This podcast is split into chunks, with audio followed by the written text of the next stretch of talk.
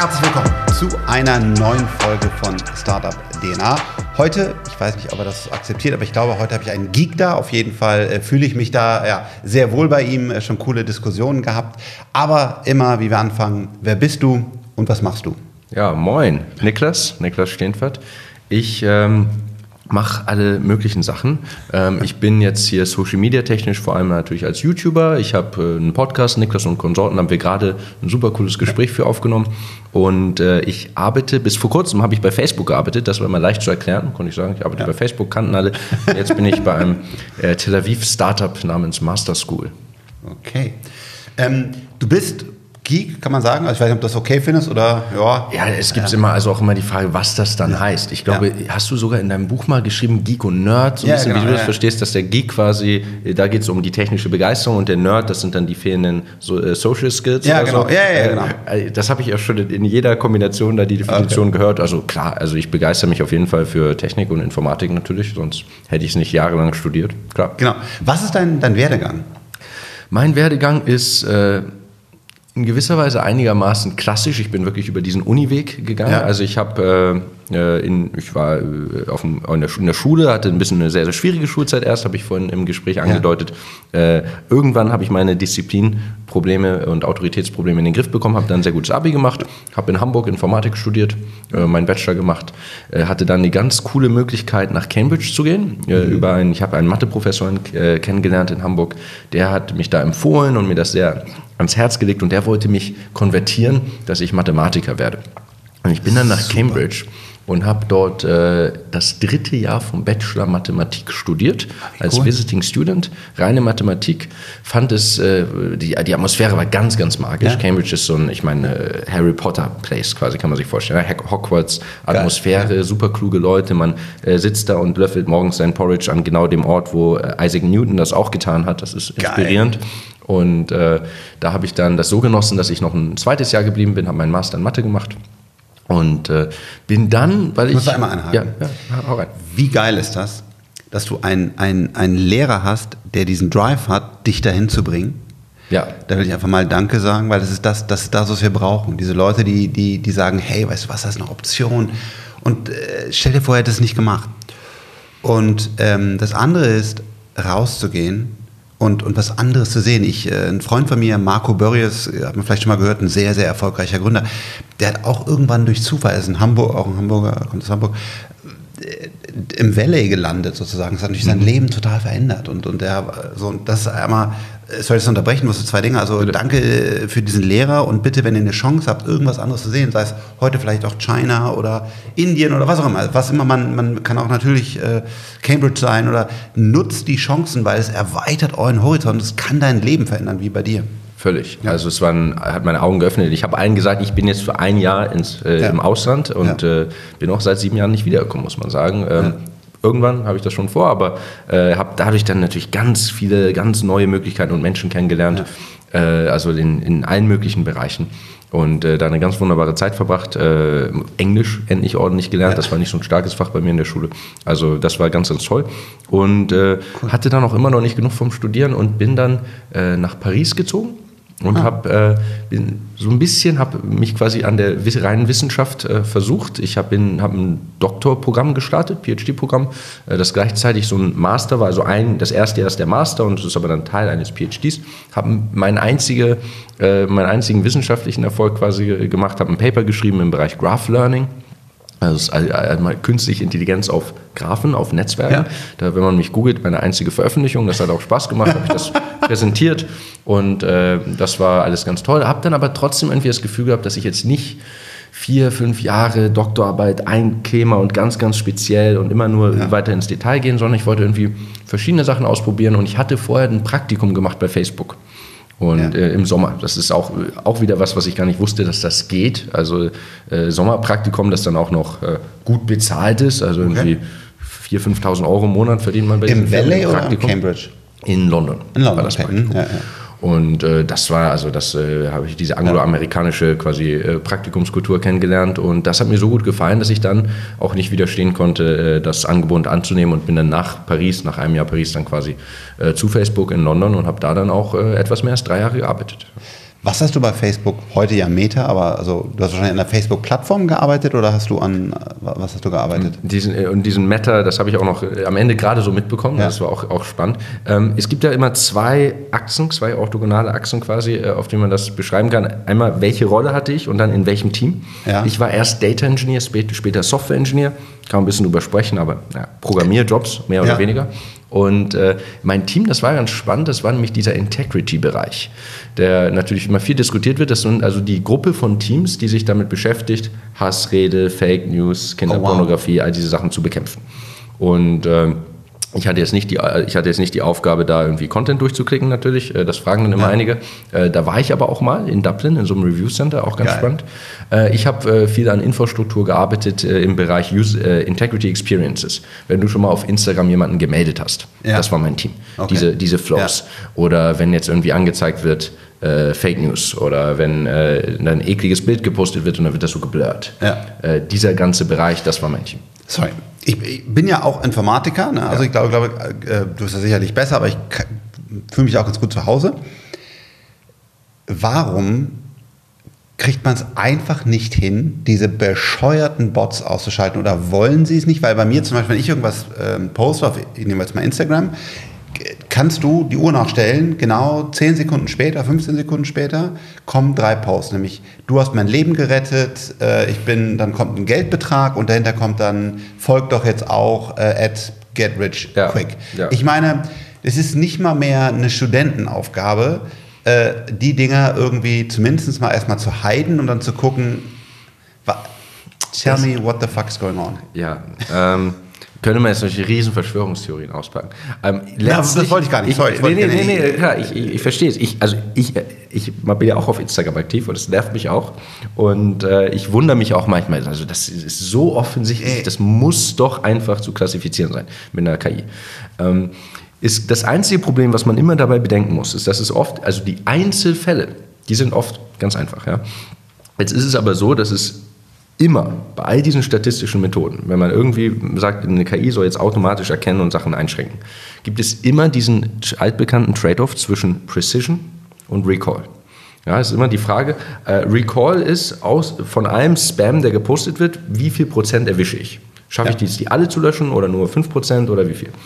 Das ist der eine Wert. Und dann die Präzision ist der Wert, äh, wenn ich was lösche, waren das 100% dann auch wirklich böse Sachen oder ist ab und zu mal ein unschuldiger, echter Mensch dabei, der eigentlich was ganz ja. gepostet hat, was okay war? Und das ist ein inhärenter Trade-off zwischen ja. diesen beiden. Und jetzt sind das sehr große Skalen, auf denen wir uns bewegen. Das heißt, wenn ich, es, es ist fast undenkbar äh, zu sagen, wir löschen effektiv allen Spam, Verstehe. ohne dass Millionen von Menschen äh, unschuldigerweise ja. Sachen posten oder die vielleicht so ganz bisschen in die Richtung gehen und dann wird das eben äh, eingeschränkt. Das muss man immer muss man bedenken. Das ist wie wenn Leute sagen, ich komme nicht mehr in mein Facebook-Konto, äh, ich ja, habe mein Passwort vergessen. Aber bei mir ist es einfach so, wäre reinzukommen, würden ständig Accounts gehackt. Bei mir ist immer das, das gleiche Format und jeden Tag gehe ich oder auch mein Team hin und löschen davon 20 Stück. Dann ist es ja, ja ist ja pro User, wenn ich ein Pattern wirklich immer, immer, immer wieder äh, gelöscht habe und gemeldet habe. Sorry, das ist schon technisch möglich. Also äh, ja, ja. klar. Ich, ich, ich wollte nur sagen, warum es ein, insgesamt ein schwieriges Problem ist. Ich finde auch, dass es da teilweise, wenn man bedenkt, wie viel investiert wird und dass da irgendwie, also Integrity, Facebook sind irgendwie 7.000, 8.000 Leute, die daran arbeiten. Ähm, da gibt's ja diesen hätte ich jetzt schon gedacht, dass es äh, teilweise noch besser gehen muss. Finde ja, ich auch. Also da, gab es diesen berühmten äh, Tweet von, von, von Elon Musk, hat gesagt, ich will eure scheiß NFTs nicht, kriegt mal eure Spambots unter Kontrolle zu, ähm, als irgendwie äh, Twitter da NFTs mhm. äh, launchen wollte. Ähm, Du warst dann da und äh, wenn ich da richtig informiert bin, gab es dann irgendwann, äh, hat das für dich nicht mehr gepasst, weil ihr euch da irgendwie auseinandergelebt habt? Ja, also was heißt auseinandergelebt? Also mit meinem Team, meiner eigentlichen Arbeit, meinem Vorgesetzten war alles okay, alles cool, super, super nett. Ähm, es ist einfach so, dass irgendwann irgendeinem besonderen Team innerhalb, also das nennt sich Employee Investigations, ist ein, ein Team, das, das Mitarbeiter, Mitarbeiter überwacht. Ja? Also das ist, äh, das ist halt in diesen großen Corporate-Strukturen, da gibt es ganze Teams, die nur intern, Polizei, Geheimdienst quasi, äh, gucken, was die Leute machen. Und äh, da ist irgendwann jemandem aufgefallen, äh, dass ich einen YouTube-Kanal habe. Und äh, ich hatte daraus kein Hehl gemacht. Ich habe, äh, mein Manager wusste das, mein ja. Team wusste das. Ich war immer so der YouTuber im Team. Im Hintergrund stand Equipment in den Videocalls. Ähm, aber ich hatte jetzt nie irgendwie so ein offizielles, du darfst das machen. Äh, beantragt. Gott sei Dank, muss ich rückblickend sagen. Das hätte ich dann vielleicht nicht gekriegt und dann ja. äh, hat ja alles gut für mich funktioniert letztlich. Ähm, ich und äh, ja, das ging dann plötzlich los. Das war ganz, ganz interessant. Die sind gar nicht zu mir direkt gekommen, sondern ich hatte plötzlich hat mich äh, jemand angerufen und äh, dann die, mehrere Leute meiner Kollegen haben gesagt, sag mal, ich wurde hier irgendwie verhört zu deinem, deinem YouTube und dann wurden da teilweise also private Nachrichten, also nicht privat, also in dem internen Direct Messages, äh, Direct Messages in unserem mhm. internen System. Wir haben äh, die ganze Kommunikation im Facebook äh, erfolgt über Facebook quasi, ja. also über einen Klon, Facebook-Klon, ja. ja, ja Mess Messages und, und, so. Und da haben sie also so meine ganzen Nachrichten sind sie durchgegangen, wo es um Podcast-Equipment teilweise ging und äh, alle möglichen Sachen und haben dann äh, das äh, wurden Leute dazu befragt. Ich hatte diverse Facebook-Mitarbeiter in meinem Podcast zu Gast die wurden verhört. Äh, wieso bist du da im Podcast ja. gewesen ohne Erlaubnis und so? Und äh, da kam also irgendwie so, eine, so, was, so ein Riesending auf mich zu. Und äh, dann hatte ich selbst auch meine eigenen Disziplinaranhörungen irgendwann und so. Ja. Ich könnte lange ja. Anekdoten erzählen. Aber lange Rede, kurzer Sinn. Es stellte sich heraus, als Facebook-Mitarbeiter darf man sich nicht öffentlich äußern, nicht nur zu Facebook, sondern allgemein zur Tech-Industry. Man darf überhaupt nichts, was mit Technologie oder der Tech-Industry zu tun hat, ansprechen in der Öffentlichkeit. Und äh, das war natürlich nicht kompatibel mit nee. meinen Social Media Aktivitäten. Und sie haben dann gesagt, also äh, wenn du jetzt bleiben willst, du kriegst natürlich Bonus, Cut und äh, alle möglichen Strafen äh, und äh, musst aber jetzt auch alles löschen, was irgendwie äh, mit der Tech-Industrie zu tun hat. Und da habe ich natürlich gesagt, ja, okay, auf Wiedersehen. Ähm, ja, krass und schade. Für mich ist immer die, die, die, die große, schwierige Frage, wie hältst du ein Unternehmen schlank und intelligent, sodass du die einzelnen Leute klingt immer so einfach empowerst. Also, dass ich von dir sage, du bist eingestellt, deswegen vertraue ich dir erstmal und du bist ein hoffentlich guter Typ. Ähm, und, und wie, wie hältst du das um? Ich glaube, ich, ich habe noch nie so ein großes Unternehmen aufgebaut. Ich hab, das ist auch eine Schwäche von mir, mit ein paar hundert Mitarbeitern, dann irgendwann hast du genau das Politik und weil es gibt auch leider schlechte Menschen, die man einstellt, egal und so weiter. Ne? Wie kriegst du alles hin? Aber es ist jetzt natürlich total bescheuert, also in allen Dimensionen, ne? weil sie haben dich als Mitarbeiter verloren, okay, dann haben sie auch noch andere verärgert, die auch mit dir gearbeitet haben im Team. Die waren ja wahrscheinlich auch jetzt nicht mega begeistert ah, und sagen, also, das finden wir super, was hier passiert. Dann haben sie jetzt, reden wir gerade, jetzt nicht super negativ, aber wir, also wir finden es auch jetzt super gut, was, was, was, was da passiert ist. Und also, das macht ja einfach alles gar kein, gut, aber ja. Ich bin neulich, war ich auf einer Hausparty in London, das habe ich auch ganz vorgemacht, da ist jemand zu mir gekommen und sagt, du bist doch Niklas. Der kannte mich irgendwie vom Sehen aus dem Facebook. Ja. Der hat bei Facebook gearbeitet, ich kannte den nicht. Ja. Und er meinte, du bist doch der, äh, den sie irgendwie wegen YouTube rausgeschmissen haben oder so. Ja. Das finden wir alle total blöd und so. Da hat sich so, also die ja. ganze Firma, das ganze Büro spricht darüber. Alle, ja, alle finden das äh, mega blöd. Das hat mich sehr gefreut, das äh, zu hören, dass es also äh, sich so verbreitet hat und natürlich auch äh, internen Unmut tatsächlich äh, erzeugt hat. Wie groß ist dein YouTube-Kanal?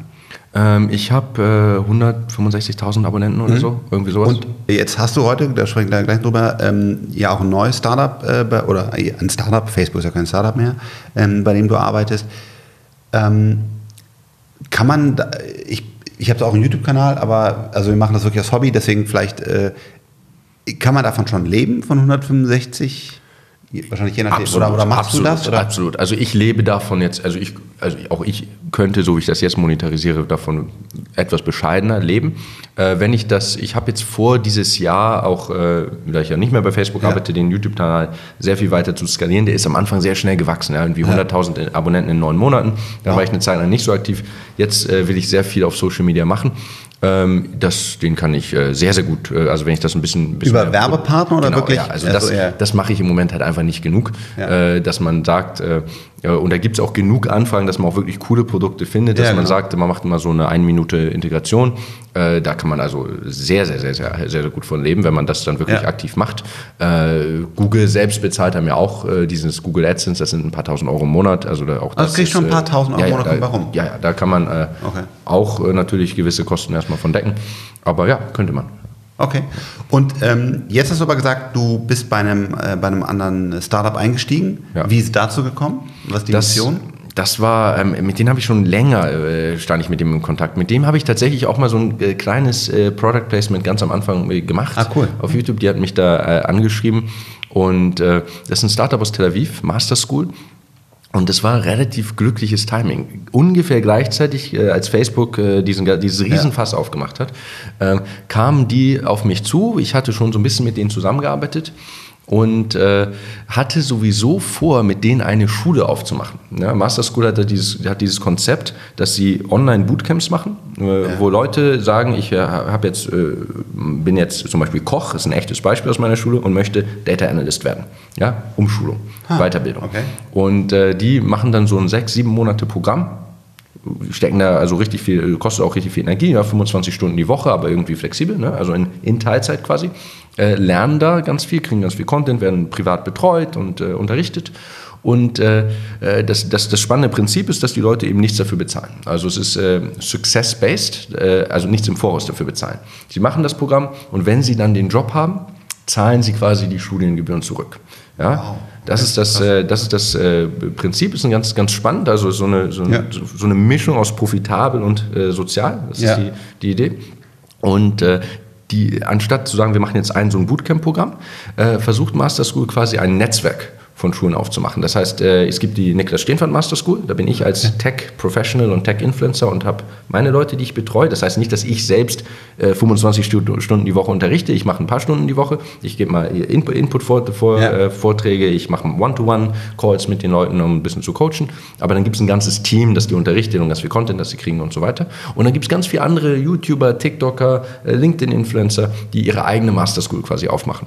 Hm. Und das hatte ich eh schon vor. Also ich hatte gesagt, wir machen Niklas Steenfeld Master School. Und das wäre, hätte ich so nebenbei gemacht. Das, da, da, bekommt man dann quasi als Geschäftsmodell einen Revenue Share. Da kriegt man einen Revenue Share, genau. Ja. Der auch success-based ist. Ne? Also da, okay. das ist dann der Catch.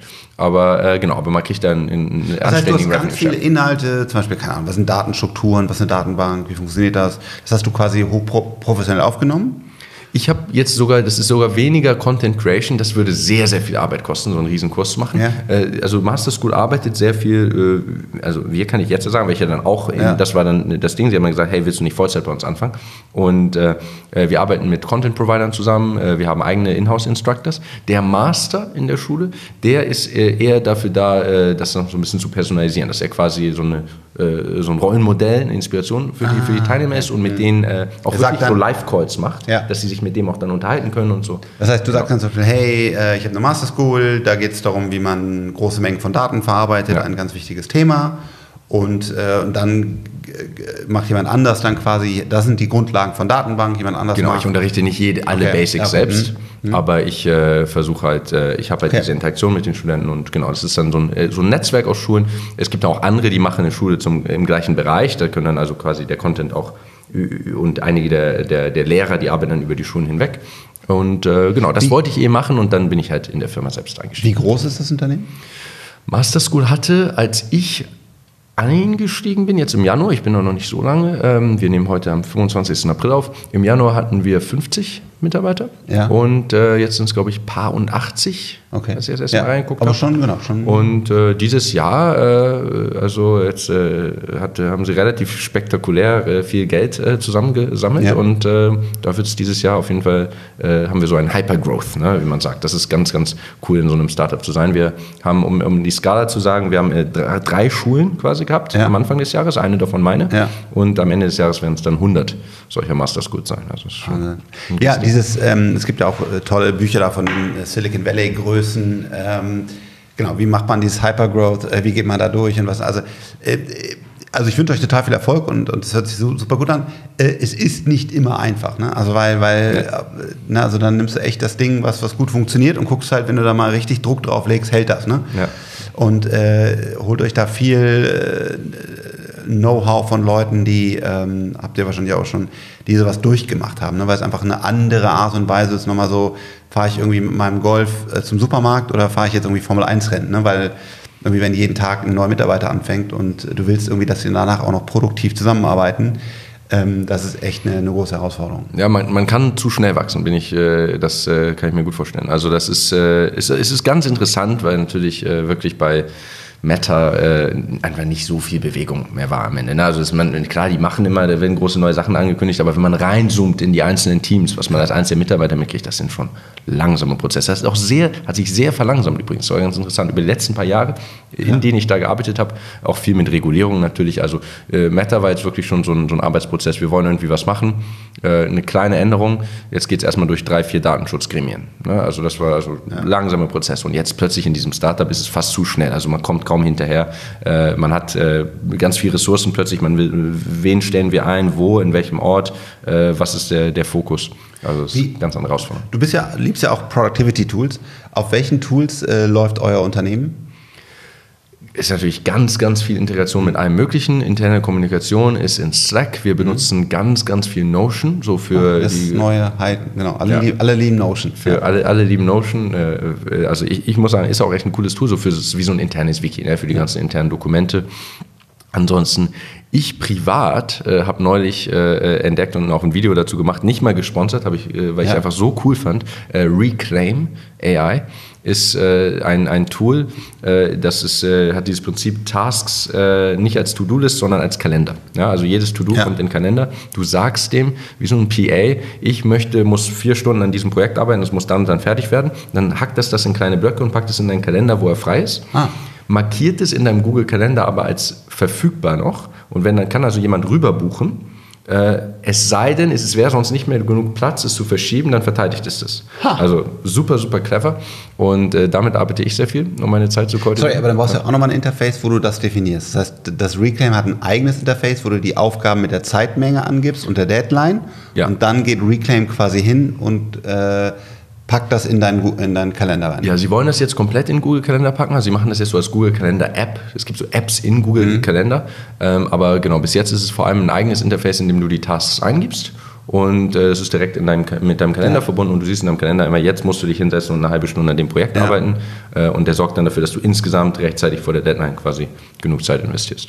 Ah, cool. Okay. Ähm, muss ich meine, also was ich super finde, ist, ist Superhuman. Superhuman, äh, also für E-Mail? Ja, ja das klar. Ich, ist auch mein E-Mail-Client. Achso, okay. Ja. Ja. Aber das finde ich schon, ist total blöd eigentlich. sind Hotkeys und ein bisschen so quasi, was man bei, von der Linux-Konsole kannte. Mhm. Ähm, hast du schon mal Linux gemacht? Ja, okay. Äh, ja. Ich, also was ich so witzig finde an Superhuman, ist, dass es ja, also einerseits ist es jetzt der, neueste, neueste Schrei und modern und man muss jetzt auch Disclaimer, ist irgendwie 30 Dollar im Monat oder so für einen E-Mail-Client, das ist nicht was für jeden. Aber ähm, bisschen, bisschen absurd eigentlich auch. Aber wenn es einen produktiver macht, dann lohnt sich das. Und es ist aber total back to the roots. Ja? Genau. Also ich hatte, ich weiß, also damals im Informatikstudium war ich so, da habe ich einen Tiling Window Manager benutzt, äh, ja. Linux mit Tiling Window Manager. Ich habe eigentlich nie meine Maus angefasst. Alles mit der Tastatur, Vim, Key Bindings, überall und so. Ja. Und äh, das, jetzt kommt das wieder. Inzwischen ist es dann im Browser und auf dem MacBook und so weiter. Ähm, äh, aber weil man auch nicht mehr die Lust hat, an seinem Betriebssystem den ganzen Tag zu basteln, wenn man irgendwie darauf angewiesen ja. ist, dass man damit produktiv arbeitet gearbeitet. Aber es ist eigentlich, sind die Workflows, die jetzt teilweise wiederkommen, äh, die, die wir als Informatikstudenten äh, damals äh, vor zehn Jahren äh, genauso und schon, schon selbst gebastelt hatten. Ja. Ja. Ich, ich, ich, bin ja noch älter als du. Ähm, noch älter. Ja, noch älter.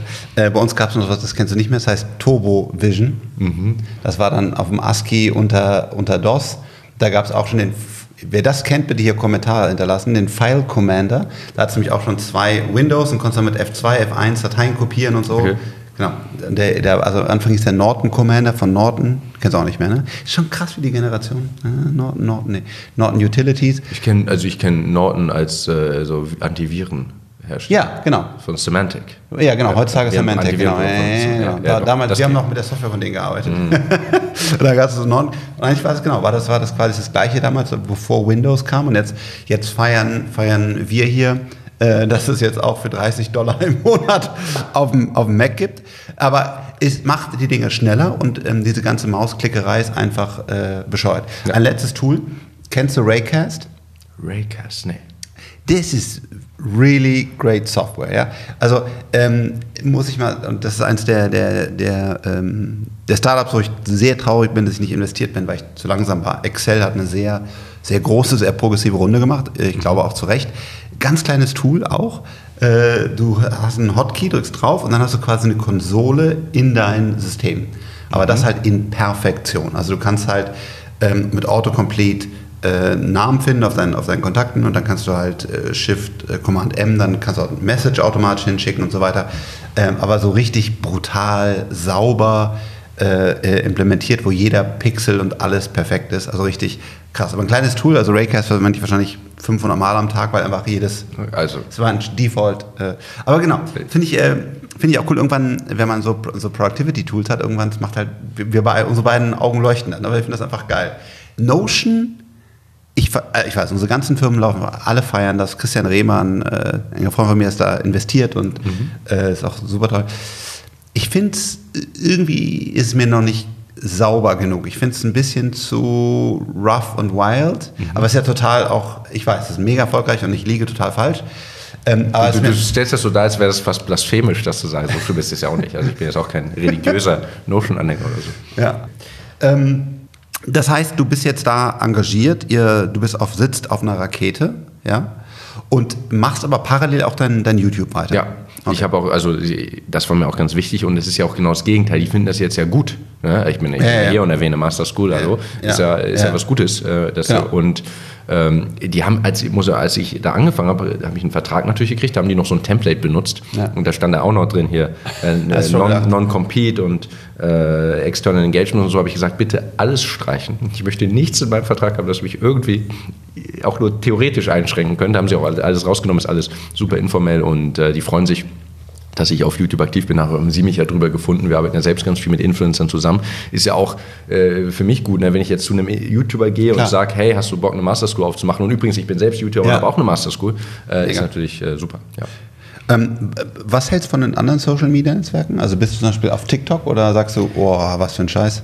Ich muss sagen, ich, TikTok ist, ist schwierig. Ich bin halt überhaupt kein Nutzer. Also ich habe TikTok selbst bis jetzt einfach nie benutzt und muss auch sagen, wenn ich dann auf Instagram Reels, da kommt man nicht dran, ja. klickt man doch mal drauf und dann ja. fängt man da an zu scrollen. Ich sehe aber ein, dass es das Ding ist, äh, dass es also äh, so, so, so viel Viralitätspotenzial hat und dass es jetzt ja auch gerade diese äh, Transition macht von äh, Leute tanzen bunt herum und ja. plötzlich das wird da wirklich was erklärt und ja. äh, interessanter Content gemacht. Äh, ich habe es ganz, ganz, ganz fest vor. Also dieses Jahr, Niklas Stehenfeld auf TikTok, 100 pro. 100 pro. es, wird, es wird kommen. Vielleicht, also mal sehen, wenn wir es hochladen, dann so in den nächsten Wochen und Monaten. ich glaube, wer nicht auf TikTok ist, der verpasst ja irgendwie was. Ne? TikTok war für uns auch so ein Ding, wo ähm, wir sitzen ja gerade bei, ähm, bei Freigeist, ähm, wo auch dann viele gesagt haben, ey Frank, jetzt wirklich noch TikTok. Aber, äh, also Lena, äh, meine Kommunikationschefin, äh, hat sich da durchgesetzt und hat auch recht behalten, finde ich. Ähm, damals wurden wir auch viel, viel äh, belächelt. Wir waren einer der ersten in Deutschland, der halt quasi auch, ähm, jetzt wie ich sage, Qualität auf die Plattform gebracht hat. Es gab auch viel bessere Kreativität, als wir es gemacht haben. Aber wir haben halt erklärt, äh, was ist eine Aktie, äh, was ist Bitcoin, wie funktioniert das alles und so. Und heute ist es eine große Learning-Plattform. Also jetzt kann man sagen, kann man so schnell häppchenweise lernen, kann man auch ein Fragezeichen dran machen. Aber ähm, es ist einfach eine wirklich große Plattform. Du hast teilweise Millionen Views auf, dein, auf deinen Videos und ähm, du musst mal mit ähm, dem Herrn Anwalt oder Younes und so weiter, musst du da mal Sessions machen. Ich weiß noch genau, wie die hier in, in meinem Büro äh, standen und der das mich angetrieben hat, Frank, Frank, du bist so lahm, schneller. Und der ist ja so, wenn, wenn TikTok angeht, dann boom, dann explodiert der. Und ich, ich so, äh, ja, also das hier ist eine Aktie. Und das, äh, weißt du, das ist schon mhm. diese Geschwindigkeit und, und, und wie die dann da wirklich, äh, das ist auch schon wieder eine neue Welt. Ich glaube, da, da musst du rein, damit du nicht äh, äh, alt wirst. Ist, glaube ich, schon wichtig. Jetzt als Konsument muss man schon diszipliniert sein, ne? weil es ist halt, weil es ist wirklich halt eine, eine hohe, du bist ja besser, warst ja bei, bei, bei Metas mal gearbeitet, also was im Gehirn da alles passiert, wie Dopamin, so, ja, ne? Dopamin, du ballerst die Dinge alle, psch, bam. So, und da muss man schon als Konsument, bin ich da auch, muss man sich ganz klar sagen, jetzt gucke ich mal wirklich eine Viertelstunde und dann ist auch vorbei. Ne? Ja. Ähm, aber es ist auf jeden Fall der Video-Editor, der da drin ist, die Effekte da drin sind. Also die haben schon, die machen schon was besser. Ne? Also, äh Absolut. Und der Content entwickelt sich ja auch weiter. Am, Ende, am, Ende denken, am Anfang lachen alle und sagen, ja, TikTok willst du jetzt irgendwie rumtanzen, aber äh, YouTube war auch äh, vor zehn Jahren was ganz anderes als jetzt ja. und Facebook und Instagram und äh, TikTok auf jeden Fall. Was hältst du von LinkedIn? LinkedIn äh, finde ich auch super beeindruckend, was es für einen organischen Reach hat. Ja. Ich habe äh, nur durch meinen YouTube-Kanal, ohne dass ich viel auf LinkedIn gemacht habe, irgendwie 9.000, 10.000 Follower oder so auf LinkedIn, ja. habe neulich einen Post gemacht äh, zum Thema äh, Facebook, da ich ja nicht mehr bin und so. Und das hatte dann irgendwie in ein paar Tagen äh, 200.000, 300.000 Impressions.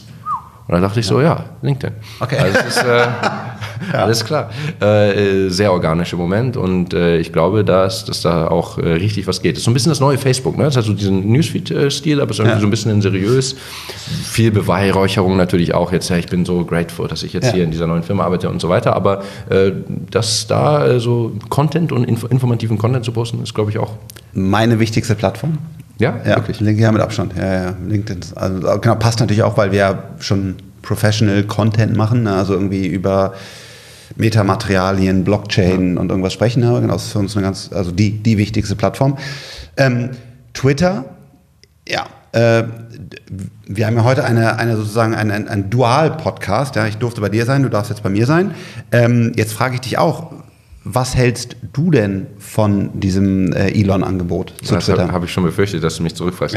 Ich finde es generell, äh, was ich auch vorhin kurz meinte in der, in der anderen Folge, ich finde es generell okay sowieso. Also ich würde nie sagen, nee, der darf das nicht kaufen oder so. Ich finde das cool. Ist sein Geld, soll er auch machen. Ich glaube, er wird es super machen. Ich hatte so ein bisschen halt die Frage, ist, wünsche ich mir, dass Elon Musk Energie in Twitter steckt oder in die ganzen ja. anderen coolen Sache, Sachen, in die er seine Energie stecken könnte.